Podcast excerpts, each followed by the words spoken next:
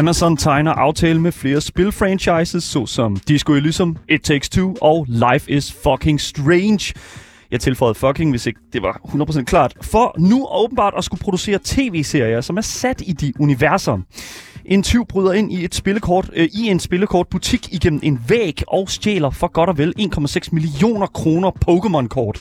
Alt sammen imens han er iført, hvad der kun kan beskrives som en oprullet forhud. Og det var oprullet forhud.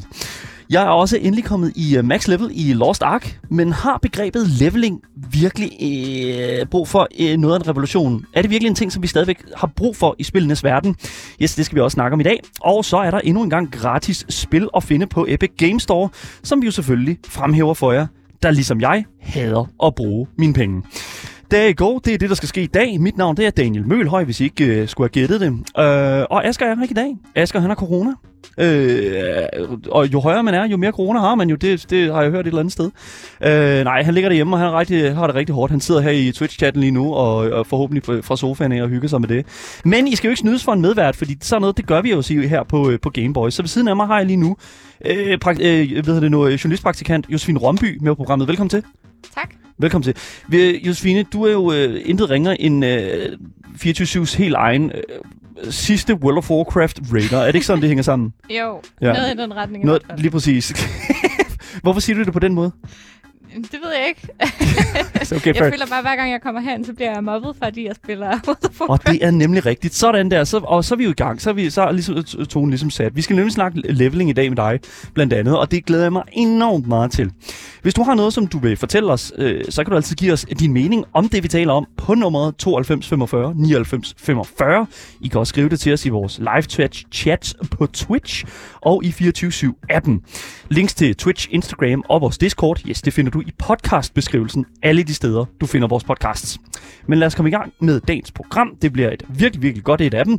Du lytter til Gameboys, Danmarks eneste gaming-relateret radioprogram, og det er jeg rigtig glad for, at du gør.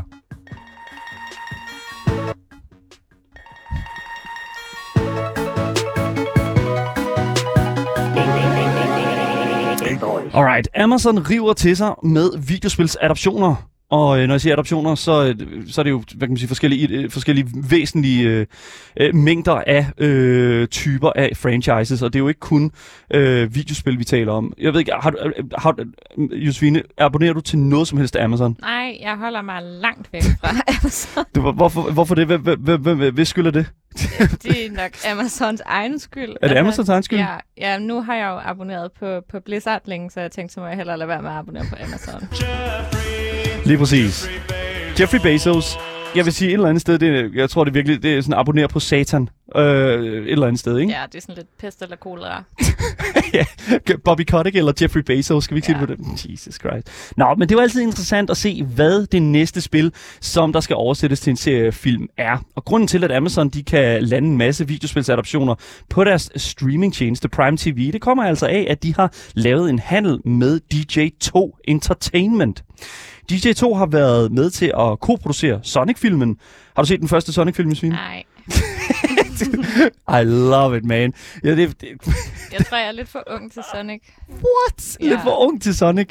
Hvor gammel er du, Josefine? Jamen, jeg er 26, men øh, ja, jeg ved det sgu ikke rigtigt. Jeg, jeg, jeg har bare ikke. aldrig spillet Sonic, så måske det er derfor. Jeg er heller ikke særlig stor fan af Sonic. Jeg, sådan, jeg nærmer mig de 30, så jeg vil sige et eller andet sted, så... Øh, jeg ved, ikke, jeg ved ikke, hvornår man er fan af Sonic. Er, er, det er sådan lidt uh, hit og miss med folk, tror jeg. Altså, det er vel en ting for nogen. Altså, ja. jeg kan da huske en, som jeg har spillet med, synes Sonic var mega nice, og havde spillet det sygt meget, da han var yngre, men jeg har bare ikke spillet Sonic, så... Mm. Alright, fair enough. Men altså, DJ Thor har været med til at koproducere Sonic-filmen, og lige nu øh, hvad kan man sige, i de tid, er de i de tidlige faser øh, af produktionen til blandt andet en Life is Strange serie eller film. Vi ved ikke helt, hvad det er. Og en Disco Elysium-serie eller film. Yes, vi ved heller ikke, hvad det er. Det er simpelthen så intetsigende, den her nyhed her, men alligevel så er det lugter af noget spændende, hvis du spørger mig.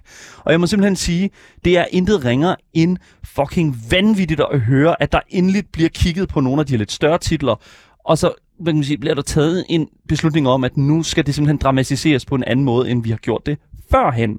Og det er blandt andet også øh, ved, nogle andre spil, såsom for eksempel It Takes Two, som der altså er i forhandling eller øh, omkring en aftale og lave til en form for serie eller film. Alle de her ting her føler jeg vil fungere bedst i forbindelse med en serie, fordi at man jo netop har mere plads i en serie til ligesom at fortælle et større narrativ. Og skaberne af DJ2 har udtalt følgende omkring hele det her projekt her. Det er virkelig en ære at have Prime Video som vores platformspartner. En partner, der virkelig støtter os, såvel som vores store ambitioner, for at fortælle de bedste internationale spilhistorier uden begrænsninger i, hvor højt vi i fællesskab må sigte. Der er noget mærkeligt ved, at Amazon skal til at huse en Disco Elysium serie eller film, der i Disco Elysium, der er der åbenbart noget i narrativet, som har den her sådan arbejderkonflikt med sådan et kæmpestort ah, firma, et stort conglomerate, som har til, til fordel, eller som har sådan, det de gør, det er, at de sådan fragter ting, og øh, det, der sker i spillet i uh, Disco Elysium, det er simpelthen, at, at de her, øh, hvad hedder det nu, øh, for det første, så tegner det ikke særlig godt billede af spil, øh, firmaet i spillet, og de her sådan, øh, arbejdsforhold, som, som, er, som er ja, hos arbejderne, hos det her kæmpe store, kæmpe store conglomerate, det skal jo ligesom, der er enormt dårlige arbejdsforhold, og arbejderne får simpelthen ikke lov til at organisere sig. Og det er simpelthen så sjovt, at det ligesom bliver trukket ud af den her sådan, at, at, at den er sådan, det her samsurium her, det er sådan, Amazon køber det, og så er der en fucking kæmpe kritik af Amazon i IP'en. Jeg, jeg, jeg, jeg må simpelthen indrømme, at det er noget af det mest åndssvage. Og det, jeg ved ikke, jeg tror ikke, Amazon har spillet, spillet det skyld. Ligesom. Har du spillet? Det, har, ja, har du det spillet? var det, Amazon sådan action, sådan uh, last and final fuckfinger til deres uh, til deres arbejdere. We know this, we do not care. We see we see we, we see what you're trying to doing. Yeah it, it's not gonna work, man.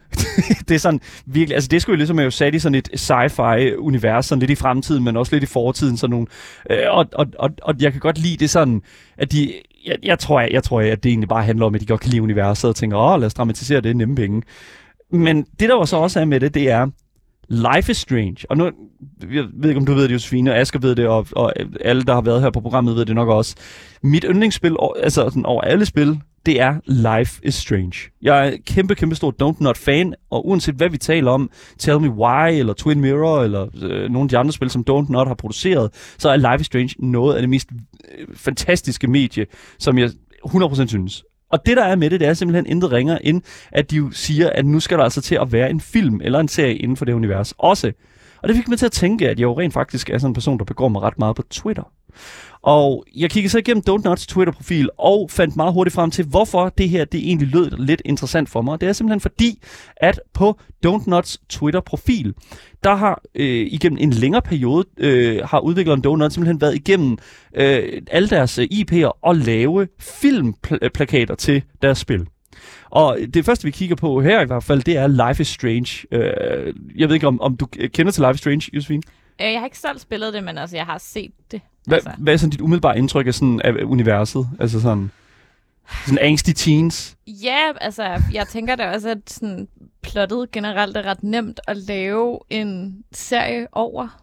Ja. Altså, at man ligesom kan gå tilbage i tiden. Det, tænker jeg. Det er, sådan, det er jo sådan en ting, som vi alle, jeg tror alle unge mennesker egentlig, ja, alle voksne mennesker også for den sags skyld, ville ønske, at de kunne. Men yeah. jeg, jeg, jeg synes også et eller andet sted, at, at hvis det er sådan, at de rigtige mennesker har det i hænderne, så er det jo også sådan en ting, som, jeg vil sige sådan et eller andet sted, at det, øh, det, kan, de, det kan de da egentlig også godt fuck op. Altså, det, det, det, det er jo muligt for, for rigtig mange mennesker at ødelægge hele Star Wars-franchisen, ved, og det er jo, altså hvis de rigtige mennesker får det i hænderne, eller forkerte mennesker er det jo så, hvad det er, ikke? så kan vi jo straks se et Life is Strange øh, katastrofe, hvis du spørger mig.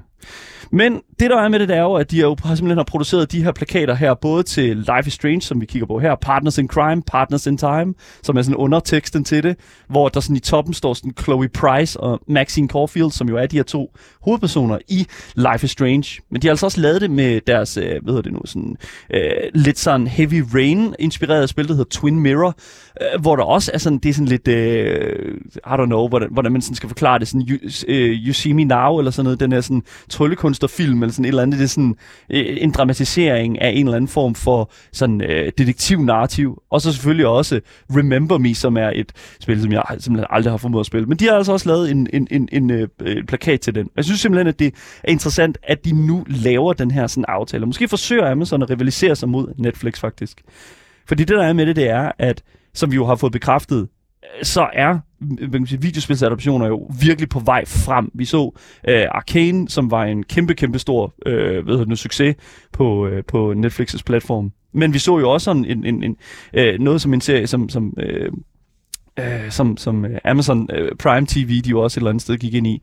Øh, det her Vox Machina, som er øh, Dungeon Dragons-gruppen. Øh, øh, ah, øh, ved det nu, øh, øh Critical Role. Fucking, de lavede en uh, animeret version af sådan, hvad kan man sige, af en serie der. Og det er sådan virkelig, virkelig fedt at sådan at se den her kultur have blevet ind i det her. Jeg ved ikke, om du, øh, Josefine, har du, har du nogensinde set en videospilsfilm? Du må, du må have set Warcraft-filmen. Ja, ja, ja, ja, jeg har set Warcraft-filmen. Jeg synes, det er sådan, der ikke er kommet mere Warcraft. Altså, jeg synes godt, World of Warcraft kunne bære en serie jo. Der er jo virkelig meget lore. Ja. Altså, virkelig, virkelig, virkelig meget lore. Altså, ikke nødvendigvis World of Warcraft, men også bare altså Warcraft i sig selv, Warcraft 3. Ja. Men jeg tænker, altså, så du så den først. Jeg kan huske, at, fordi at Warcraft-filmen var jo enormt øh, ikke så godt modtaget af normale fantasy-seere. Men mit indtryk var, at World of Warcraft-fans var relativt generelt tilfreds. Hvad, hvad var sådan din modtagelse for altså sådan Warcraft-filmen? Altså, jeg synes, den er meget god, men jeg synes jo ikke, den er sådan fantastisk. Nej. Altså, den er ikke sådan Lord of the Rings øh, nice. hvis, hvis, vi skal, hvis vi skal sammenligne med noget af det, som jo i hvert fald nok er blevet taget relativt godt imod af ja. sådan fantasy-miljøet, så vidt jeg husker. Ja. Det kan også være, at jeg tager fejl. Men jeg synes ikke, jeg har hørt folk brokke sig sådan super meget over Lord of the Rings-filmene. Måske Hobbiten men det er ja, lige præcis, ja. fordi Hobbiten er jo en ting, men en anden ting, det er jo også, at Amazon de lige nu arbejder på netop en Lord of the Rings øh, tv-serie, simpelthen, øh, som bliver produceret som en prequel til filmene, som foregår 10.000 år inden filmen, altså den her første sådan, uh, trilogis udkommen. Ja, det lyder lidt ligesom det der Lord of the Rings online-spil, de forsøgte Og det er netop det. det, det jeg føler lidt, at det, var, at, at det er lidt der, vi ligger den, og, og at det er der, den sådan er, fordi at Øh, når det kommer til videospilsfilm, så kan det godt lade sig gøre. Sonic-filmen var jo relativt velmodtaget af, af alle, fordi det jo bare var en, en god eventyrsfilm på, et eller andet tids, øh, på en eller anden måde. Ikke? Og, og øh, altså, der er jo også en Five Nights at Freddy's-film, som der bliver talt om konstant, om, om, om den nogensinde kommer til at se dagens lys. Her den anden dag talte vi jo også omkring en Bioshock-film, som er på vej øh, fra Netflix' side af. Men, men, men det er, jeg er lidt bange for at give Amazon, øh, altså sådan, hvad kan man sige, tøjlerne, specielt for Life is Strange. Øh, fordi, at, øh, som du selv siger, så er det jo sådan, okay, tidsrejse, det er jo en ting. Men der er jo, hvad kan man sige, der er jo mange flere historier. Altså tidsrejse er jo sådan det første spil, og så har du så angsty teens i det andet spil, og så har du så angsty øh, teens, men brødre i det, øh, i det, i det tredje, men øh, Life is Strange 2 spillet hedder det så. Det er sådan, det, det, altså så længe de bare ikke laver sådan Euphoria, så, så er jeg faktisk rigtig glad.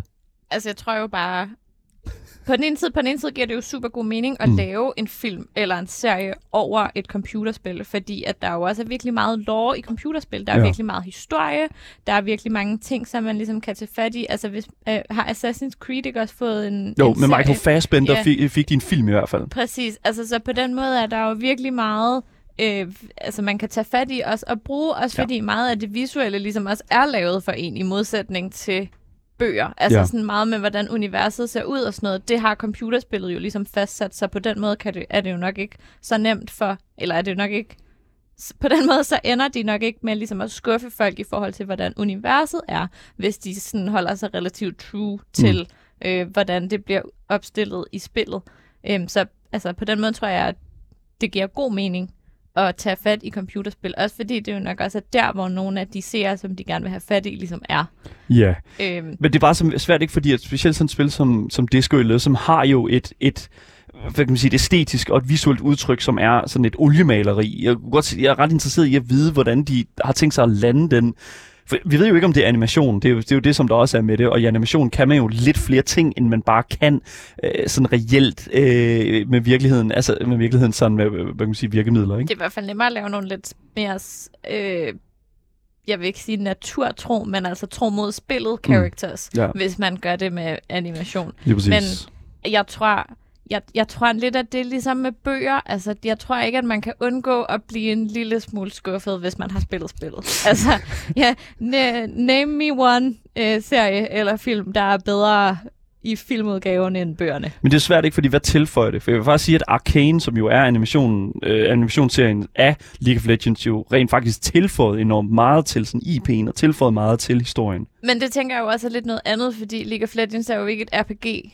Nej, men League det, of Legends men det er har jo et MMO. Altså, ja. jeg ved godt, det har en hel masse lore og sådan noget, men det er jo aldrig noget lore, som man sådan på den måde har set, når Mm. mm. man har spillet det. Altså, du har jo ikke set, for eksempel, hvordan øh, en eller anden character øh, har levet deres liv, før de kom til at være i League of Legends. Det har du kun læst. Så på den måde tror jeg måske også bare, det er lidt sværere at blive skuffet. True. Også, ja, fordi, ja, også fordi lore, altså, også fordi de der lore section, som der er omkring de forskellige characters, er jo ikke særlig stor. nej. Altså, det er jo bare sådan, at hvis du sidder og bare læser om det inde i spillet, så er det måske været 20 linjer eller sådan noget, Mm. hvor der står et eller andet om, øh, om Shen. Og så, så man er forestiller sig det. True. Altså, så på den måde tror jeg måske, det er nemmere at lave noget, som ikke skuffer, altså som folk godt kan lide over det, fordi folk på en eller anden måde gerne vil have noget mere, og det får de så fra tv-serien, hvorimod hvis man for eksempel filmatiserer en bog, så får man som regel mindre, end hvad man får i bøgerne, fordi det ikke kan passe. Jeg sidder bare her, jeg kan ikke holde ud, at, at, at tanken om, at de skulle fuck Life is Strange historie. Okay, lad os lade, vi, vi, vi lægger den der. Skal vi ikke sige det? Det bliver spændende at se, hvem der vinder racet, og hvem der producerer flere dårlige videospilsadaptioner, fordi lad os være helt ærlige, så har de fleste videospilsfilm faktisk ikke været sådan super særlig gode. Mm, det, den næste store spiladaptationsserie kommer altså ud, øh, og det kommer altså til at være tv-serien, øh, der er baseret på Halo-spillene, som altså kommer ud på Paramount+, Plus, som hvis guderne vil have det, måske endda også lander på TV2 Play, fordi der er et lille samarbejde imellem de to platforme der. Så nu må, nu må vi håbe. Jeg er ikke så vild med at skal abonnere på Paramount Plus, bare for at se Halo-serien. Det ved jeg ikke lige, om det... Om det Jeg er ret sikker på, at man kan få syv dage gratis. Okay, det er ikke en reklame det her for Paramount Plus, det er bare sådan, det er. Okay, det, lad, lad vi se på det. Halo-serien skal nok blive god. We, we, we trust it. Vi har set traileren, det skal nok blive godt. Vi vender selvfølgelig tilbage til den her historie. Det er sekund, vi får en trailer fra en af de her spilverdener. Men indtil videre, så ved vi ikke mere end, at der er en aftale imellem Amazon og DJ. Øh, hvad var navnet? DJ2, lige præcis. Jeg kunne ikke huske, om det var 3 eller 2. Sådan at det var. Vi glæder os til at se mere i, i forbindelse med den her historie.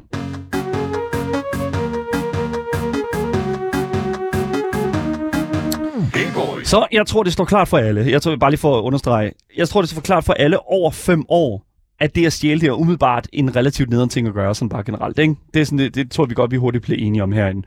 Men for en sand Pokémon-fan, så er det vist ikke et så stort problem, eller i hvert fald en, en rigtig Pokémon-træner. For en local lokal butik i byen Forest Lake i Minnesota blev, den, Minnesota blev den 10. februar røvet for godt og vel 1,6 millioner der, altså kroner hver i Pokémon-kort.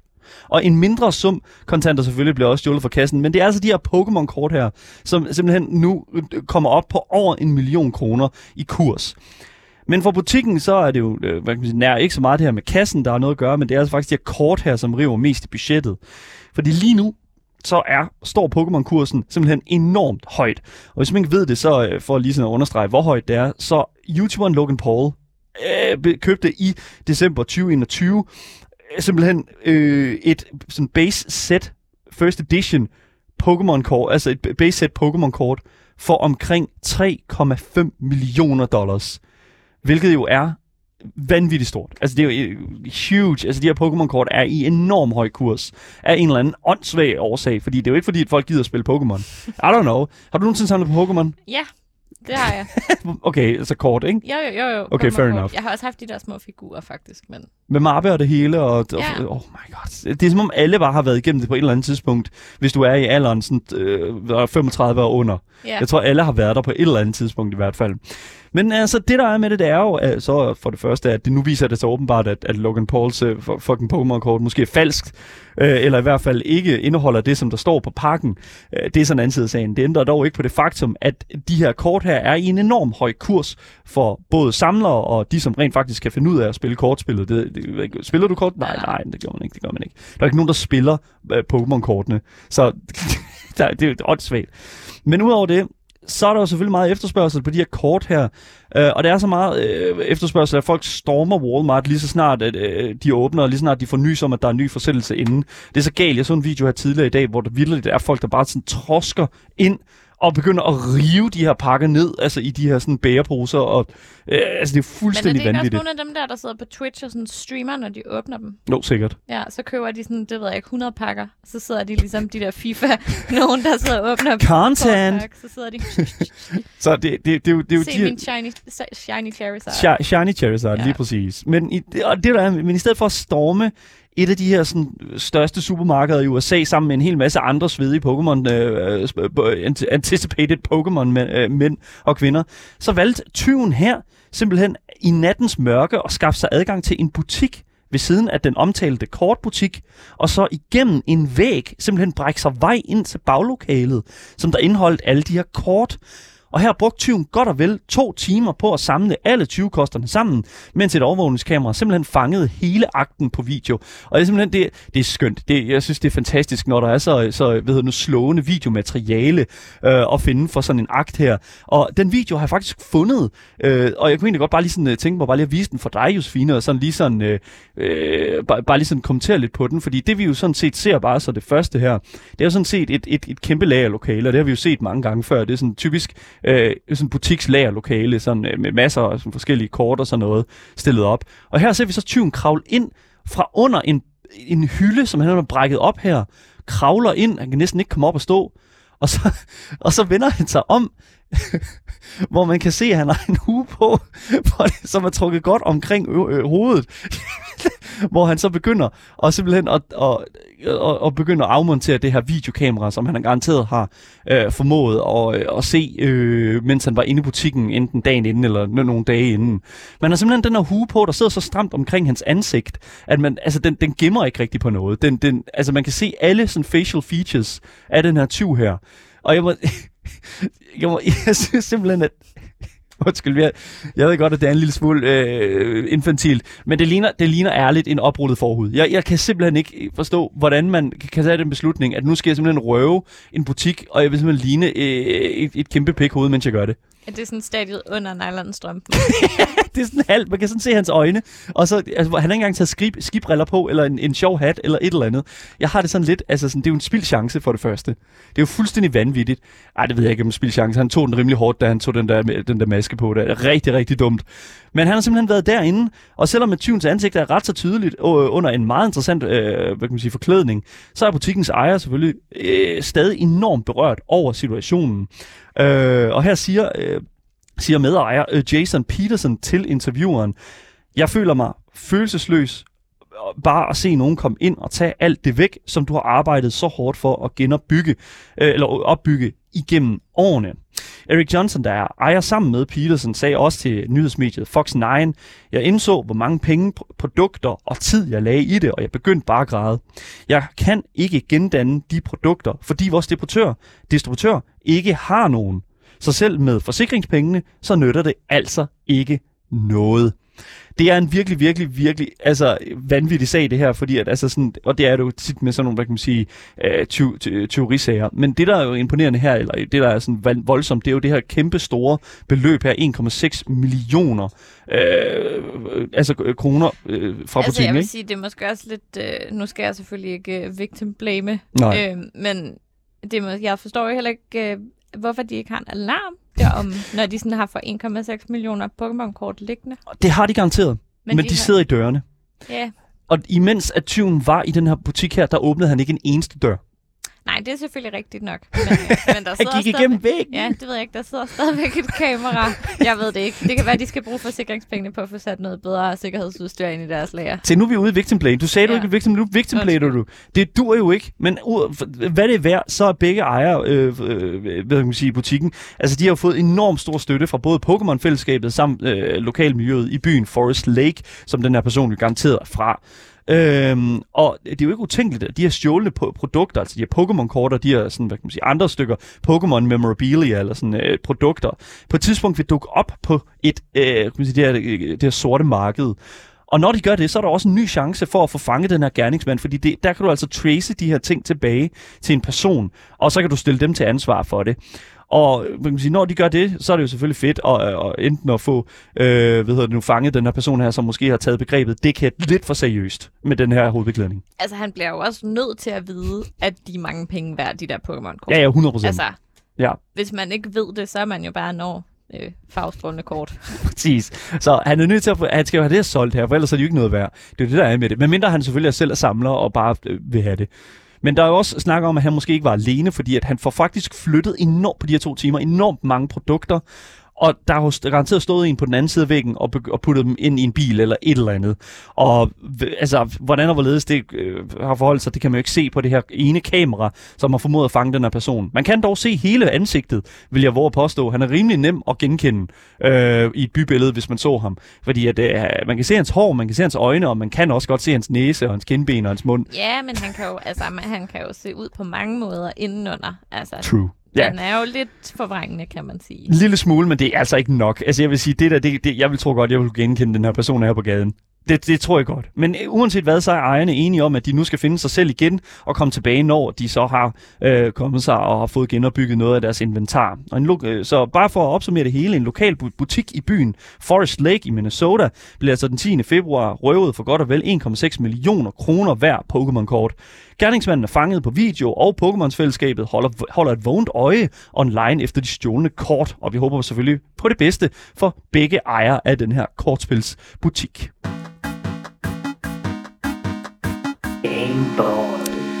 Og nu skal vi videre til det, som jeg har ventet på øh, at snakke om i godt og vel, øh, ja, det ved jeg ikke, siden øh, første gang jeg startede World of Warcraft øh, op for godt og vel, øh, det må have været øh, 16, 15-16 år siden. Fordi vi skal nemlig til at snakke om leveling. Og øh, for jer derude, der ikke lige ved, hvad leveling er, så er det jo en rigtig stor del af rigtig mange forskellige typer spil. Øh, det er mere bekendt, øh, hvad kan man sige, et term, som betyder, øh, hvad kan man sige, at du sådan set bare, det er en måde at formidle sådan progression på i et spil til spilleren. Og i mange online-spil, såsom World of Warcraft, så er det repræsenteret med levels, hvor du starter i level 1, og så skal du så ud og lave opgaver for folk og slå ting ihjel, som så giver dig XP, øh, de er sådan experience point, som så leveler dig op, og så til level 2, og så videre. Så er det øh, fucking rinse and repeat. There you go. Men der, og der, jeg tror ikke, der findes nogen bedre betegnelse for, i gaming, og til at definere gaming som level up. Og det er netop det, den mølle, som vi skal tale lidt, i, lidt om i dag. Og Josefine, leveling, altså når jeg sådan nævner ordet leveling, øh, som diehard World of Warcraft-fan, hvordan, altså, nu er jeg nødt til at spørge dig, hvad får det, altså, hvad, hvilke tanker giver det dig, når jeg siger leveling? Um, the suffering before, before the real suffering. men, men okay, hvordan, okay, hvordan fungerer det? Altså, det, er, det, nu siger du suffering, og så suffering. Altså, det lyder som en hel oplevelse med suffering, men alligevel så betaler vi, uh, I don't know, 100 kroner til Blizzard hver måned for at få mere suffering. Ja, men World of Warcraft, altså leveling er jo virkelig mange ting, og virkelig forskelligt fra spil til spil. I World of Warcraft er det ligesom noget, du skal igennem, før du kan få lov til at spille endgame-content. Ja. Og, end, og hvor endgame-contentet jo så skulle være det, som du ligesom øh, opnår, når, når du har fået højt nok level. Ja. Øhm, og hvis man ikke er vild med, med grind, øh, så lad være med at spille Classic. Altså. Ja, Classic er jo en ting, ja. men altså... altså det, det jeg, jo... jeg vil sige, i retail, retail World, World of Warcraft, jeg ja. levelede øh, heldigvis øh, med et fucking character boost, fordi øh, fuck, at le- fuck at levele fra 0 What? til, hvad, hvad, hvad er det, 100, 100 øh, Ja, jeg kan ikke huske, what, what are you to, well, altså, det, det, men, retail, uh, ja. vanilla classic, uh, what? Men jeg synes virkelig meget, at øh, i retail, der er det bare sådan, okay, så leveler jeg lige øh, de her levels, jeg skal bare igennem de her forskellige zoner, det er mega kedeligt, loven er poop, og der, der er ikke nogen, der synes, det er særlig sjovt, men det er bare lige noget, der skal overstås for, sådan at jeg rent faktisk kan spille øh, det her meget dårlige øh, timegated content, øh, sådan at jeg kan vente på, at øh, der er gået to uger, og jeg kan komme progress mere i spillet. Så ja, jeg bryder mig ikke særlig meget om ja, jeg må simpelthen sige, at det er fuldstændig vanvittigt, fordi vi går fuldstændig, altså vi er helt og deles, altså vi går helt og deles, altså frivilligt ind til den her form ja, ja. For øh, sadisme. Altså sådan, vi, det, er jo, det er jo cutting på et helt øh, enormt, øh, som man kan sige, øh, højt plan. Ja, men, men det er jo for, altså for, simpelthen bare for at spille spillet, mm. og det er jo ikke kun, altså nu ser man det jo meget tit i RPG-spil, altså ja. sådan nogle som World of Warcraft for eksempel, eller Øh, andre online-spil, ja, eller Final andre, Fantasy. Ja, og, ja, præcis. ja, lige præcis. Altså, hvor man ligesom leveler op, og så får man adgang til noget mere content. Og øh, sådan var det jo også i League of Legends, mm. inden de ændrede de der leveling-systemer. Der var det jo også kæmpe meget suffer, suffering og få level 30, så man kunne få lov til at spille, så man kunne få lov til at spille raid. altså, det var jo også mega nede. Åh, ja. Det tog virkelig lang tid. Det er så fucking Og så træls. kunne man købe det der øh, XP boost, eller man kunne få dem, eller whatever. Og det var også bare mega irriterende. Altså, så nu sagde du det jo også tidligere, altså, om det er noget, der ligesom skal være i spillet. Og Mm. jeg tror, at der er noget af problemet, som World of Warcraft Retail også har, er, at de forsøger ligesom at have noget leveling, men det handler også vildt meget om instant gratification. Ja. Altså det skal man også helst have, og det tror jeg bare, der er for mange spillere, der er blevet vant til efterhånden. Det der altså, med sådan at få feedet øh, exposition, det der med at få feedet den der sådan, ja. Ja. hvad kan man sige, den, den der røde tråd, den der sådan det næste skridt, det næste trin, det er enormt problematisk, og det er sjovt, fordi det er sjovt, fordi, at, okay, så hele grunden til, at vi også snakker om den her snak i dag, det er jo sidste uge, der øh, anmeldte jeg, øh, hvad kan man sige, sådan f- mit førstehåndsindtryk, jeg gav mig sådan mit førstehåndsindtryk til Lost Ark, øhm, som er Amazons øh, sådan kollaborative, øh, hvad hedder det nu, med Smilegate øh, RPG, øh, et koreansk, øh, et sydkoreansk øh, spiludviklingsfirma, altså deres øh, nye MMO, ikke? Og jeg var sådan simpelthen, jeg må simpelthen indrømme, at, at den oplevelse med leveling, at gå fra level ja, 10 til level 50, simpelthen har, var noget af det mest forfærdelige indhold, jeg nogensinde har, har, har været udsat mig selv for. siger alligevel meget, hvis du har spillet World of Warcraft. Jeg har spillet World of Warcraft altså, siden starten. Jeg har prøvet så mange ting, med, som har indeholdt den her sådan, mechanic, den her sådan, progression øh, mechanic. Og jeg må simpelthen sige, at Lost Ark har simpelthen på alle punkter fejlet, når det kommer til den her oplevelse. Det er så galt, at de selv ved det, fordi de starter ud i level 10 og ikke level 1. De ved, at du ikke fucking gider at spille de der 50 levels, som det er. Nu har det bare lige 40. Og det, World of Warcraft er lige så skyldig i det, fordi at du ligesom på et eller andet tidspunkt... i- Normalt så vil øh, i, i, hvad kan man sige, World of Warcraft, så kunne du først få en hest, eller et, et, et, et mount, som det hedder i World of Warcraft, som gør, at du kan bevæge dig hurtigere rundt. Du kunne først få i level 40. Yep. Og fordi folk de begyndte at brokke sig så meget, så rykkede de det ned til 30. Og så senere hen, Ja, nu, så kom der de der med... så kommer der senere, er sådan, hvad kan man sige, og så kan du komme til at bevæge dig hurtigere senere. Det er sådan, det skal gå hurtigere. Det skal gå hurtigere, fordi, folk, fordi at, at udviklerne nægter at gøre det bedre. Så folk de prøver at optimere det, så de optimerer alt morskaben ud af hele oplevelsen, og så er vi round and round we go, ikke? Jo. De producerer noget, producerer, øh, hvad nu, producerne og udviklerne producerer noget nyt, og så, bum, så øh, er- vi fucking tilbage i starten. Ja, altså i forhold til World of Warcraft tror jeg jo også, at det handler virkelig meget om, at f- altså, at folk på en eller anden måde virkelig bare gerne vil spille endgame-contentet, og sådan, altså, at det handler om at minmaxe. Altså, det har vi jo også kunne se med Classic Launchen, Ja. hvor der har været et race om, hvem der blev først, kom først til max level, og det her race, vi ser hver gang, der kommer nyt content, hvor der sidder forskellige guilds og forsøger Ja. at lave world first clears, ikke? Altså, så på den måde, øh, altså, spiller folk måske også bare spillene på en lidt anden måde, fordi hvis du rent faktisk er interesseret i at rende rundt og lave de forskellige quests, og ligesom læse questsene, så er det jo ikke dårligt lore, Mm. der er. Og der er der også nogle spil, hvor loren ligesom er relativt god, Øhm, og der er jo også nogle spil, der ligesom inkorporerer leveling på en anden måde. Øh, jeg har spillet virkelig meget øh, Killing Floor for eksempel, Hmm. hvor at man skulle levele nogle forskellige perks, så man kunne bruge nogle forskellige våben op. Og der var det sådan noget med, at du ligesom skulle spille spillet, og så skulle du gøre forskellige ting. Så hvis du gerne ville være sådan en eller anden shotgun-person, så skulle du wielde en hel masse døre, for eksempel.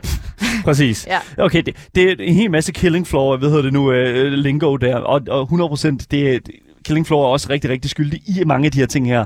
Men det der er med det, det er, at jeg føler, at hvis, det er sådan, vi kigger på, øh, hvis vi for eksempel kigger på Lost Ark igen, altså sådan i hele den her leveling-periode, som var godt og vel øh, for mig 35 timer, så øh, altså der var et tidspunkt i hele øh, den periode, som simpelthen var så fedt. Og det var ikke engang, da jeg spillede, altså det var ikke engang, mens jeg spillede Lost Ark. Jeg spillede et eller andet mecha-spil, fordi i Lost Ark på et tidspunkt, så skal din øh, karakter ind i sådan et stort mech-suit, sådan en robot-suit, og så skal du bonke dig i vej igennem sådan en fabrik, hvilket var fucking fedt. Og så, øh, ved jeg det nu, da, da det ligesom, øh, ved jeg nu, øh, da der kom til en boss fight og sådan, så røg jeg ud af den, og så øh, Amazon øh, tog det frem, og så det, det var slut med, slut med at have det sjovt. Fucking no fun allowed. Og det er simpelthen, det, det der er med det, det er, at de har fund, øh, udviklerne har fundet ud af, at det er muligt at profitere på, at de ikke behøver at lave indhold, der er spændende og engaging. De har, fordi at det er blevet så kedeligt, fordi det World of Warcraft er, jeg tror, langt hen ad vejen skylden øh, bag, bag alt det her, fordi at World of Warcraft wow. er et, et stort, hvad kan man sige, øh, en stor andel af den her, sådan, hvad kan man sige, øh, MMO og sådan RPG-genre øh, i dag. Jeg tror, at det der er med det, det er, at World of Warcraft har udviklet en masse øh, og levet så længe, at folk de egentlig bare vil komme igennem det her content, fordi nu har de spillet det så lang tid, og så er det, laver det en generel player mode, en generel sådan, spillermentalitet, der gør, at de sådan set bare, okay, vi skal bare hurtigt igennem det her bare videre. Og det synes jeg er super ærgerligt, fordi så er der andre spil, som kigger på den, øh, den måde at tjene penge på, og så siger de, okay, fair enough, folk gider ikke levele. Jamen, øh, så gør vi bare den, øh, den, øh, hele den oplevelse, den gør vi bare kortere, og den gør vi kedelig. Og så, den skal bare, det er bare noget, man skal igennem, og der er måske en lille smule historie, men, men fuck det. Så når, nogen, når de kommer i max level, så giver vi dem power passes til at, øh, så gør, sørge for, at de ikke skal igennem den, øh, hele, hele den proces igen. Det er et kæmpe problem, føler jeg, fordi at, at, at du, du, du kommer ind i et spil, som du skal bruge 36 timer på at finde et fedt sted. Jeg synes til gengæld, det er hårdt at blame World of Warcraft for hele øh, spilindustriens modvilje til at lave spil, der har godt content, så man rent faktisk har lyst til at levele op. Det siger du bare, fordi du spiller det stadig. Nej, men altså, World of Warcraft's lore har jo ikke ændret sig, siden dengang det blev, øh, hvad hedder det, launchet. Altså, jo, øh, retail-spillene, altså hver gang de udgiver et nyt spil, jo, så ændrer det sig, men hvad, hvis man kigger på Classic for eksempel, der er jo ikke noget character boost i Classic. Det, det var der jo ikke. Ah, det, uh, uh, altså, ja, i, tilbage i 2004, 5, 6, 7 nej, nej, stykker. Nej, nej, da de releasede det, der var der jo ikke noget character boost. Man kunne få et character boost, da de releasede til PC, og det The har noget, Crusade, ja. der, der kunne du få et character boost, så når du kunne booste din character til level 58. og det har noget at gøre med, at, at, at Blizzard er fucking Blizzard og siger, øh, vi skal have fat i alle de her... Mm. Øh, dead gamers, eller alle de spil... alle dem, der ikke har tid til alt det pjat. Men det sjoveste er jo, at de dead gamers, som jeg spiller med, de har jo tid. Mm. De har jo haft tiden til at levele mm. og spille hele vejen igennem. Ja. Men det er ligesom om, at World of Warcraft altid skal være sådan lidt, om vi vil gerne have de der casual gamers. Og det er bare, det er ikke casual gamers, der spiller Classic. There you go. Det kan godt være, det er casual gamers, der spiller retail, men det er ikke casual gamers, der spiller Classic. Som jeg forstår det, så består gaming progression af to dele. Det består af intrinsic og extrinsic progression. Og øh, nu er det to begreber her, som jeg har, øh, jeg har stiftet bekendtskab med for et stykke tid siden. Så intrinsic øh, progression er, når spilleren er den, som leveler op, og dermed ligesom fører, øh, kan sige, fører spilleren videre. Det ser man i skak for eksempel. Det er jo sådan, der er ikke nogen XP-bar på, øh, på hvad hedder det nu, dronningen. Det er dig, der har, der har XP-baren, fordi jo mere skak du spiller, jo bedre bliver du til det. Der er ligesom kampspil for eksempel også. Der kan du også lige så stille blive bedre til at, ligesom at lære mechanics og fade-outs og hvad hedder, fake-outs hedder det, og altså sådan character dashes og den slags. Og så er der for eksempel også RTS-spil som StarCraft, som ligesom hjælper lidt, lidt, lidt og også ligesom bruger den her sådan måde at gøre dig selv bedre på at forstå de her sådan systems og den slags. Men med sådan nogle RTS-spil som StarCraft for eksempel, nu mm. har jeg mm. godt nok ikke spillet StarCraft, men får man ikke også adgang til mere content i, for, altså, i forbindelse med, at man progresser gennem spillet? Jo, selvfølgelig. Men det er ikke det, som der ligesom fører dig fremad. Det er jo det, der, altså det, du, bliver, du bliver ført fremad ved at blive bedre, fordi at du netop øver de her ting her. Du netop bliver bedre til at, ligesom at manage ting. For, som en person, der spiller rigtig meget Age of Empires, så øh, 100% det her, det er fucking vanvittigt. Altså det her, det er, det er udelukkende den, hvad kan man sige, det er den, hvad kan man sige, form for progression, som er sværest for mig at, at gøre, mig, gøre mig sådan klog på, fordi det kan være virkelig svært for spillere, eller at holde spilleren fast, når der ikke er noget sådan andet mål end at vinde og blive bedre. Og det er der, jeg føler, at det, det sådan er lidt svært. Ja, fordi altså, i Killing Floor for eksempel, der skal mm. du også blive bedre til spillet. Mm. Altså, der er for eksempel ikke nogen crossair, når du ikke sigter med dit våben. Øh, og hvis du gerne vil være en sharpshooter, og du gerne vil level op i det, så skal du have headshots. Mm, altså, så på den måde bliver du, altså, på den måde kan man jo også sige, at jo mere du spiller spillet, jo bedre bliver du til at lave headshots. Yes, lige præcis. Og det er jo achievements, sådan den type, vi snakker, sådan unlocks og den slags. Og det er faktisk en ting, som falder ind under det, der hedder extrinsic progression. Og extrinsic øh, progression, det er, når spilleren, eller hvad kan man sige, når spillet ligger sådan den her røde tråd foran spilleren, hvilket så øh, fører til en enormt nem fremdrift for spilleren. Det er der med, at, sådan, at trinnet er lige foran, det er nemt at træde op. Jeg Lost Ark falder rigtig meget ind i den her, øh, den, den her boldgade, men også er sådan noget som for eksempel achievements og kosmetiske unlocks og sådan noget, ikke? hvor mange gange man ikke har spillet et spil for at unlock et skin for eksempel, eller gjort en specifik ting for at, ligesom at få et eller andet, I don't know, et par nye bukser og den slags. XP og level up systemer, såsom for eksempel World of Warcraft og Pokémon falder også ind under intrinsic progression.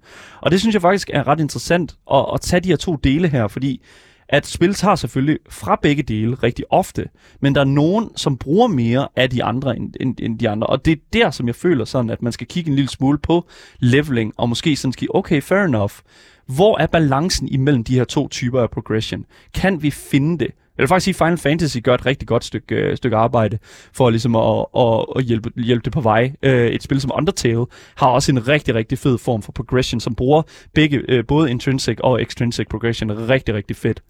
Øh, men, men igen, det er som det er. Jeg synes, det, jeg synes, det er interessant, og øh, ja, lige præcis, der bliver også skrevet i vores Twitch-chat her, at Mo, han skriver, cut har vel begge dele. Ja, first-person shooters er jo faktisk en, en genre, som jeg tror bruger rigtig meget af begge dele. Fordi at du har for eksempel Counter-Strike, som jo har en, en, en altså sådan virkelig en høj, høj learning curve, lige så snart du bare queuer til ranked. Og så har du så, øh, I don't know, fucking alle de her kosmetiske ting. Jeg har lige solgt en kniv for, for 2500. Ikke? Altså, det er jo sådan noget, ikke? Altså, sådan, det, det er kosmetiske. Øh, sådan, det, der er begge dele, som man kan bruge af det. Og det er også det, jeg tror, som, som er med til at skabe en, en succes for et spil. Ja, men altså, der er jo også mange af spillene, der også bruger det her til altså, at lave øh, sådan, øh, incitament til at bruge penge på spillet. det er For rigtigt nok. eksempel øh, Counter-Strike. Ja, altså, at, at, eller hvis vi nu kigger på alle de der idle mobilspil, for eksempel. true. Det er jo sygt meget sådan noget med, øh, hvis du ikke bruger nogen penge på det, så tager det fucking 100 år. Og hvis du bruger, altså, så kan du øh, købe et eller andet for 9,99, og så kan du komme få nogle gems eller et eller andet, og mm. komme fremad i din progression, eller få flere øh, byggere til din by, eller whatever. Præcis, fordi at, altså, jeg føler virkelig sådan, at hvis, du skal, hvis vi skal stille sådan her op, sådan her. Altså hvis, okay, Svine, et, hvad er et godt sådan, hvad kan man sige, leveling-system for dig? Altså hvad, hvad, altså, hvad gør, udgør et godt leveling-system? Det ved jeg ikke. Jeg synes, det er ret svært at sætte øh, fingeren på. Altså, jeg tror jo, noget af grunden til, hvorfor man måske kritiserer nogle leveling-systemer, er netop fordi, at indholdet er kedeligt. Altså, fordi det er noget, du bare gerne vil have overstået. Mm. Men på den anden side skal det jo heller ikke være noget, som du så senere savner.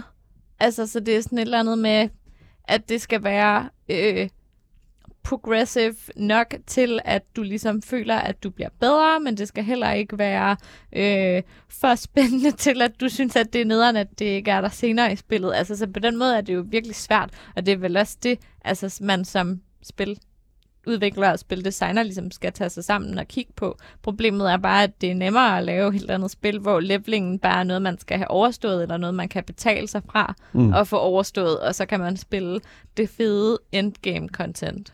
Et, et, et, et, øh, hvad kan man sige, spil, som, som jeg synes har et sindssygt godt altså sådan leveling-system, det er Dungeons Dragons, Dungeons and Dragons, D&D. Og øh, måden, man kan sådan forklare det på, det er faktisk ret meget det samme som, øh, som for eksempel World of Warcraft, fordi der er, du har de her XP, altså experience, experience points, som så bliver lagt op hver eneste gang, du har været i et, et encounter, og så alt afhængig af, hvor mange du har slåsset mod, så får du et vis antal XP, som så går ind øh, til din så kan man sige, level counter. Men der er også en anden måde at give levels på i Dungeons and Dragons, og det er jo sådan noget som for eksempel, øh, sådan, når du har lavet noget fedt, når du har gjort noget stort, eller når du har klaret sådan et, et sådan benchmark i en historie, så får du et level. Og det synes jeg faktisk er ret interessant, den måde, fordi det er jo, og specielt med bordrollespil, så er det jo sådan noget, man selv bestemmer, hvad man gør, om man gør det ene eller gør det andet. Og jeg synes faktisk, det er interessant det her med sådan, fordi at, at, at det ukendte, man ved ikke, hvornår man får et level. At du ikke kan se den der XP-bar der gå op. Så der er noget fedt ved det der med sådan, okay, hvornår, kommer jeg, hvornår får jeg nogle, flere- altså noget mere? Altså, hvornår kommer den der gratification her? Åh, okay, nu fører det her op til noget kæmpe stort. Yes, nu fik jeg et level. Altså, når jeg får et level i, i Dungeons and Dragons, så kan jeg sådan ærligt mærke en, en helt specifik glæde, fordi det altid kommer på baggrund af en eller anden vanvittig altså opgave, eller et vanvittigt encounter, man har været i. Og jeg synes simpelthen, at det er så vanvittigt fedt. Øh, og jeg tror jeg også, at ved nu, Asger for eksempel kan give mig ret i, at der jo er en form for øh, sådan specifik øh, sådan balancegang imellem, hvornår et spil skal give dig noget gratification, og hvornår det ikke. Det- Vi snakkede om instant gratification øh, tidligere, ikke? Altså sådan det her med, at bare fordi du gør noget fedt, så er det ikke nødvendigvis altid, at du behøver at blive belønnet for det. Og jeg synes et eller andet sted, at, at, at kan sige, nu er det også lidt en lille smule farligt at sige i det her medie her, fordi studier som, som Blizzard, de, hvis de hører, at vi ikke, de ikke behøver at give os noget, øh, hvad hedder det nu, give os en guldrod, så, så, så kunne jeg godt være bange for, at de ikke gør det. Men jeg tror jo netop, at de fleste spillere har behov for en guldråd. Altså, mm. det jo, må jo også have været derfor, at Blizzard ændrede deres loot-system, sådan at man får personal loot frem for, at det er, øh, hvad hedder det, øh, frem for at du skal sidde med et loot council, for eksempel. Yeah. Altså, så på den måde, altså, der dropper jo meget mere loot fra bosserne i retail, end der gør i nogle af de andre bosser. Altså, så på den måde tror jeg måske også, ja, jeg ved det ikke, altså, jeg tror måske også bare sådan lidt vores måde, vi bruger altså internettet på at spille og sådan noget. Altså, vi har jo bare ikke den samme Ja, jeg har i hvert fald ikke selv personligt den samme tålmodighed, som jeg havde dengang, jeg sad og spillede øh, League of Legends på mit øh, lorte øh, 300 megabits øh, internet. Yep. Der var det okay at vente 6 timer på, at Legends downloadede. Altså, så Ja. Jeg, jeg skal ikke kunne sige det. Jeg, jeg føler bare, jeg, ved du hvad, jeg tror bare, jeg er skuffet. Jeg tror, det er det, det handler om. Jeg tror, Ja. bare, jeg tror bare, jeg er skuffet over, at, at, at det her, vi er landet et eller andet sted med det her mechanics. Jeg føler, der er en revolution, der ligger og venter på sig. Og jeg føler et eller andet sted, at der ikke er nogen, der rigtig sådan tør kæmpe for den. Jeg synes, det er super ærgerligt. Og, og, og hvis der ikke er nogen, der altså, hvad kan man sige, påpeger det over for dem, der sidder og udvikler de her ting, så tror jeg bare ikke rigtigt, der sker andet end at, yes, leveling, det er noget, du skal, men bare rolig. Der er et, der er et, der er et late games, et end game, som er fucking fedt. Det er mega nice. Du skal bare lige bruge 36 timer på at nå derhen. Og det synes jeg, det er sådan, uha, den er farlig. Ja. Ja, jeg tror, det er der, vi ligger den snakken om leveling, og øh, hvor den er, det er jo ikke, det er jo ikke en samtale, som, som sådan bare bliver færdig lige på to sekunder. Og øh, vi har da simpelthen også brugt væsentligt mere tid på det, end jeg troede, vi ville. Så det er, hvad det er. Ja, øh, så, sådan er det, når der er øh, passion bag det. Men umiddelbart, så, øh, så tror jeg, det der, vi ligger. Leveling er en ting, som skal ændres, føler jeg personligt. Men om det bliver gjort, ja, det må vi altså se, øh, øh, hvad, kan sige, hvad, hvad, hvad kan sige, de store udviklere de har at sige til, når tiden kommer der til. Her på Gameboys har vi jo en kæmpe stor kærlighed for, når vi ikke skal frem med pengepungen. Og øh, det er jo ene og alene på den årsag af, at vi alle sammen har prøvet at ikke at have så mange penge. Øhm, og i øh, vidderligt, når det kommer til øh, de her sådan, spilpriser, så bliver det jo kun, går det kun en, en vej. Og det er altså intet ringer end opad.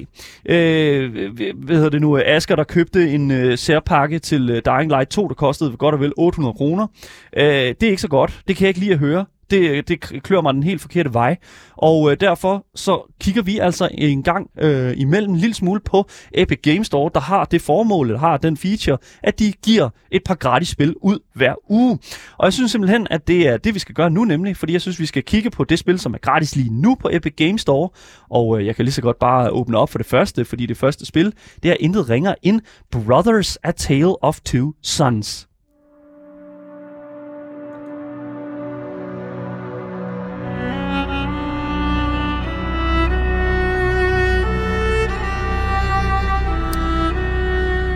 Så spillet, der er gratis lige nu på Epic Games Store, er Brothers A Tale of Two Sons. Brothers, som jeg tror bare, jeg vil kalde det nu, øh, en lidt kortere titel, er udgivet af 505 Games og udviklet af Starbreeze Studios. Genren er adventure og puzzle, hvilket jeg ved er Askers øh, helt øh, fantastiske, øh, hvad hedder det nu, yndlingsgenre. Og hvis man ikke ved det, så følger du i øh, Brothers øh, to brødre, hvis far er øh, godt og vel på sit dødsleje. Øh, de to brødre bliver derfor nødt til at begive sig ud på en rejse for at finde noget vand, som kan kurere deres far. Lidt sådan eller øh, The Fountain of Youth eller noget af den stil der. Den rejse byder på en masse udfordringer, fordi de befinder sig i et land fyldt med mystik og monstre. Og de møder også andre mennesker med deres egne sæt af problemer. Rejsen byder på en masse puzzle-udfordringer, som du skal løse ved hjælp af de unikke personligheder, som de to brødre har. Stor, storebror er stærk, det er jo klart. Sådan ved jeg det også fra min egen storebror. Han er væsentligt stærkere end jeg er. Og selvfølgelig øh, kan jeg derfor løfte og hive i ting, mens at lillebror kan blive løftet steder hen og kravle ind små steder. Præcis ligesom jeg også kan. Så det er jo sådan en ret god måde at sætte det op på, tror jeg. Øh, selvom man godt kunne tro, at det var et multiplayer-spil, så er Brothers A Tale of Two Sons faktisk et singleplayer-spil. Men med rigtig mange co-op elementer. Spillets historie er lavet af Joseph Fares, og det er hans debuttitel, og det er faktisk det, der gjorde ham lun på co-op-spil generelt. Så lige for at køre en lille smule, hvad hedder det nu, øh, sådan, øh, sådan hvad kan man sige, øh, fun facts på det her spil her, så øh, Brothers A Tale of Two Sons er faktisk et spil, som har vundet i 2013 øh, bedste Xbox-spil over, altså sådan that year. Og Brothers kom, øh, competed, eller var, var øh, arbejdet, øh, hvad man sige, var imod GTA 5 i det år, og det nyeste Tomb Raider-spil, hvilket jeg synes er vanvittigt, at det er, altså et, et indie-spil på det her niveau her, formår at vinde over så store titler alligevel. Det er fuldstændig vanvittigt. Øh, og hvis man ikke ved, hvem Joseph Fares er, ja, så kan jeg jo fortælle, at øh, It Takes Two og Hazelight Studios øh, vandt enormt mange priser for den her sådan øh, type af, ved det, for den her sådan, øh, altså vi det bare i øh, Game of the Year. Jeg tror også, at vi her på Game Boys har givet det Game of the Year, It Takes Two, og vi anmeldte det også på programmet. Så Joseph Ferris formåede virkelig, eller i hvert fald øh, virkelig en stor spiller, når det kommer til sådan den her type af, øh, hvad hedder det nu, øh, sådan gameplay. Det, der også er super interessant ved Brothers A Tale of Two Sons, det er den måde, man spiller det på. Jeg nævnte, at det er et singleplayer-spil, men har mange co-op-elementer.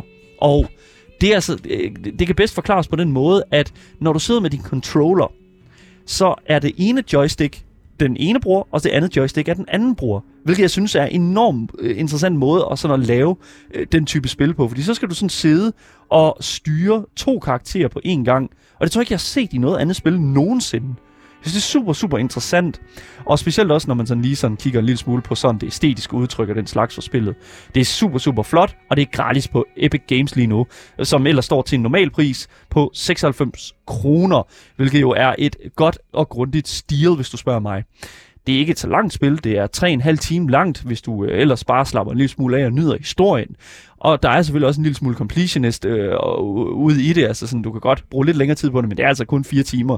Så et gratis spil med en, øh, kan man sige, en lille eftermiddags øh, spil, og hvis du køber det på, øh, på Nintendo Switch, så er der faktisk en co-op mode inkorporeret dertil. Så hvis du vil spille det sammen med nogen, så kan du gøre det på Switchen i, øh, i et, et mere sådan co-ops multiplayer øh, format, øh, som er lidt bedre øh, på den måde der. Men lad os gå videre til det næste spil, som er gratis dog efter øh, torsdag, øh, fordi der er altså to spil i den her uge her. To- efter torsdag klokken 5, så kan du altså formå at øh, spille et andet spil nemlig, og det er altså et spil, der hedder Chris Tales, og øh, det er selvfølgelig en, lige en lidt anden boldgade.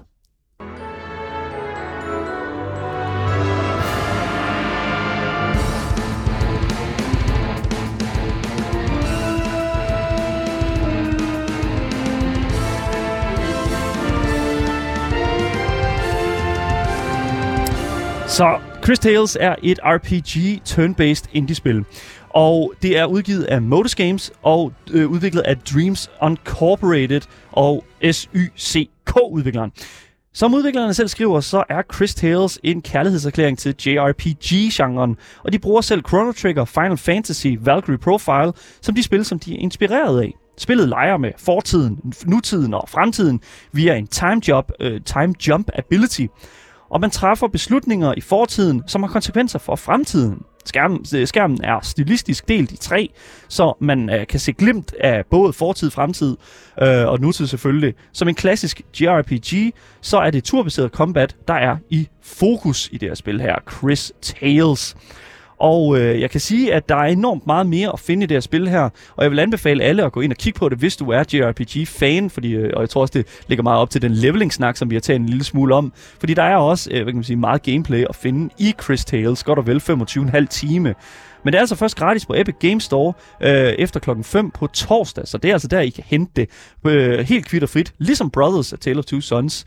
Og øh, jeg kan sige, Chris Tales er, ligger altså også til normal pris på 249 kroner, hvilket jo er et ordentligt stil, hvis man ikke gider har, øh, at bruge så mange penge på noget, man måske ikke ved, om man er noget for en selv. Og hvis du ikke kan lide det, husk, øh, det er jo gratis, så tag den helt med ro. Det skal nok blive godt. På klassisk JRPG-manér, så samler man også en masse allierede op og den slags, og får team og det er turn-based. Og så er der sådan set mere end, at visuelt så popper øh, spillet meget ud med farverige og farverige visuelle ting, og man er ikke i tvivl om, at der er en god vision øh, i det her spil her, for at, ligesom at have styr på, øh, hvad kan man sige, sådan, hvad kan man sige, de er sådan typiske sådan ting, det minder en lille smule om Spiritfarer, hvis du spørger mig.